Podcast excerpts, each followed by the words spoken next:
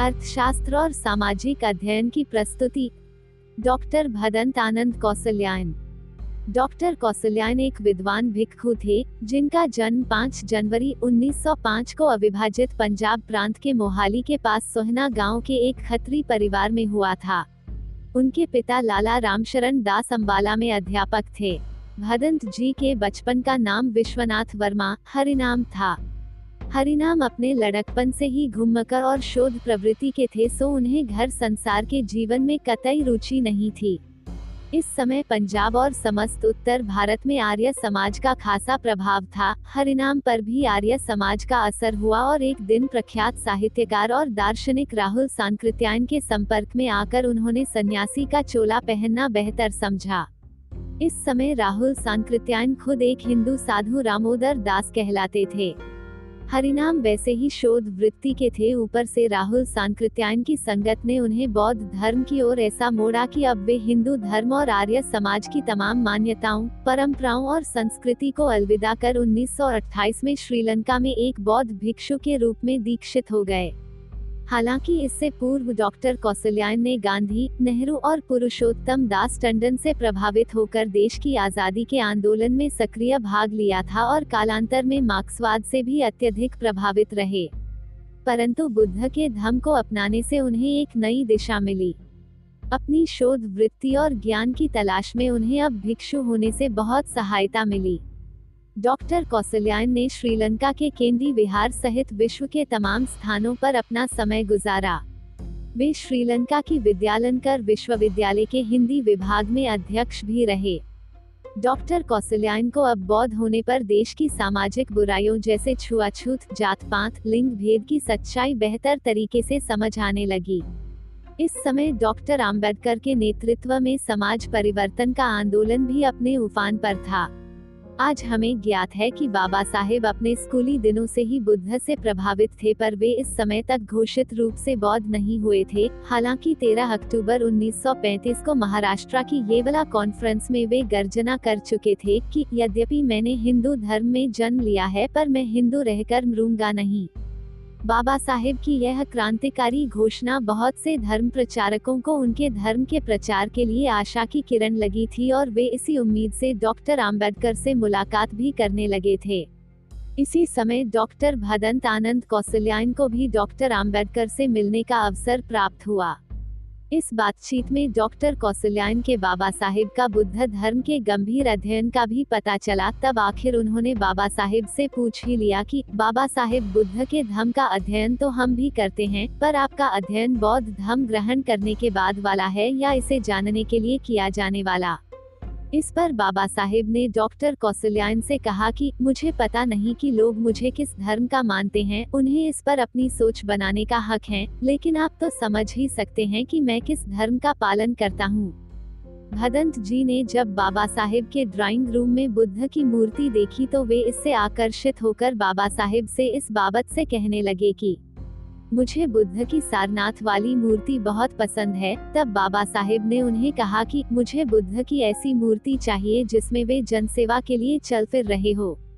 बाबा साहेब का यह उत्तर सुनकर डॉक्टर कौशल्यान आवाक रह गए और उन्हें तब पता चला कि बाबा साहेब की बौद्ध धर्म के प्रति कितना गहरा लगाव है। डॉक्टर कौशल्यान ने इस दिन से ही निश्चित कर लिया था कि अब वे ताउम्र बाबा साहेब के मिशन में सहभागी बनेंगे। जब 14 अक्टूबर 1956 को बाबा साहेब ने नागपुर में सामूहिक धर्मांतरण किया तब विदेश में होने की वजह से डॉक्टर कौशल्यायन इसमें शामिल नहीं हो सके। उन्हें इसका बेहद अफसोस हुआ। बाबा साहेब का क्रांतिकारी कारवां अचानक ही 6 दिसंबर 1956 रुक गया क्योंकि यह उनके जीवन का अंतिम दिन था। इस वक्त नव दीक्षित बौद्धों के पास बुद्ध के धर्म के न तो कोई प्रशिक्षित प्रचारक थे, न ही उनकी भाषा में कोई उपलब्ध ग्रंथ। ऐसे समय डॉक्टर भदंत आनंद कौशल्यायन ने खुद आगे आकर बाबा साहेब के मिशन को आगे बढ़ाने की ज़िम्मेदारी स्वीकारी और विश्व में यूरोप, अमेरिका और एशिया के उन्नत राष्ट्रों और उच्च शिक्षा के स्थानों से मिलने वाले न्योतों को छोड़कर भारत के गरीब और सुविधाहीन तबके के बीच रहना पसंद किया और नागपुर को अपना वास बनाया। इस समय डॉक्टर कौशल्यायन ने जहाँ महाराष्ट्र और देश के छोटे बड़े शहरों में घूम घूम कर धम्म प्रचार आरंभ किया, वहीं आम लोगों में बुद्ध के धम्म के कोई प्रामाणिक ग्रंथ की अनुपस्थिति को देखते हुए तत्काल बाबा साहेब द्वारा रचित बुद्ध एंड हिज धम्मा का हिंदी में अनुवाद आरंभ किया और यह जानते हुए कि विश्व के बौद्ध देशों में इस किताब की इस बात को लेकर आलोचना हो रही है कि इस किताब में डॉक्टर आम्बेडकर ने कहीं भी मूल ग्रंथों से कोई संदर्भ नहीं दिया है, अपनी अनुदित कृति में बड़ी बड़ी मेहनत के साथ इनके मूल संदर्भों की खोज कर उन्हें प्रस्तुत कर इसके आलोचकों के मुँह पर ताला लगा दिया। वैसे भी डॉक्टर भदंत आनंद कौशल्यायन पाली भाषा के मूर्धन्य विद्वान तो थे ही, इसलिए उन्होंने पाली जातकों का हिंदी में अनुवाद किया जो छह खंडों में प्रकाशित हुआ। इस समय जहाँ उन्होंने आम जन को बुद्ध की जीवनी और दर्शन उपलब्ध कराए, वही हिंदी में बाबा साहेब की जीवनी की अनुपलब्धता देखकर अब इसे लिपिबद्ध करने के लिए कलम उठाई। इस छोटी किंतु प्रभावशाली किताब का नाम यदि बाबा न होते है। डॉक्टर कौशल्यायन द्वारा लिखित ये किताबें समाज में बाबा साहेब की कमी से उत्पन्न शून्य का भरने में काफ़ी हद तक सफल रही। पर इस समय डॉक्टर भदंत आनंद कौशल्यायन ने यह अनुभव किया कि बाबा साहेब के न रहने से लोग हिंदुवादी अंधविश्वास की गिरफ्त में वापस जा सकते हैं क्योंकि समाज में रामायण जैसे काल्पनिक ग्रंथ बड़ी आसानी से लोगों को आकर्षित कर रहे हैं। इस समय उन्होंने राम कहानी राम की जबानी नाम से एक पुस्तक लिखी। इसी तरह वेद से मार्क्स किताब में डॉक्टर कौशल्यायन ने तमाम वेदों, पुराणों की अनैतिक कहानियों और सिद्धांतों जिनमें कामुकता और व्याभिचार के अलावा कुछ भी नहीं है को सामान्य जनता में उजागर किया। वही बौद्ध धर्म के प्रचार के लिए बौद्ध जीवन पद्धति जैसी पुस्तक रची जिसमें उन्होंने बुद्ध संस्कृति, पर्व, विवाह आदि संस्कार की कर्मकांड से मुक्त सरल पद्धतियों को समझाया और जब उन्होंने महसूस किया कि बौद्ध धर्म के प्रति आकृष्ट होने वाले सभी जनों में स्वाभाविक रूप से कई जिज्ञासा उभरती है जिनका जवाब उन्हें कहीं भी नहीं मिल पाता, तब इस कमी को दूर करने के लिए उन्होंने बौद्ध धर्म एक बुद्धिवादी अध्ययन की रचना की जो सामान्य किताब से अलग प्रश्नों और उनके उत्तरों के रूप में हैं। इसमें लेखक ने खुद बौद्ध धर्म से संबंधी प्रश्नों के सहज उत्तर दिए। इनके अलावा मनुस्मृति जलाई गई क्यों? जो भूला न सका पाली भाषा सीखने के लिए 31 दिन में पाली पाली शब्दकोश सहित बौद्ध धर्म पर अन्य बहुत सी किताबें लिखी और डॉक्टर आम्बेडकर की किताब अनिलेशन ऑफ़ कास्ट का भी हिंदी अनुवाद किया। किताबों के बारे में उनकी राय स्पष्ट थी कि मेहनत कश तबके के पास इतना समय नहीं होता कि वह मोटी मोटी उपन्यास पढ़ सके, इसलिए लेखकों का यह दायित्व है कि वह छोटी किंतु अर्थपूर्ण पुस्तकें लिखें।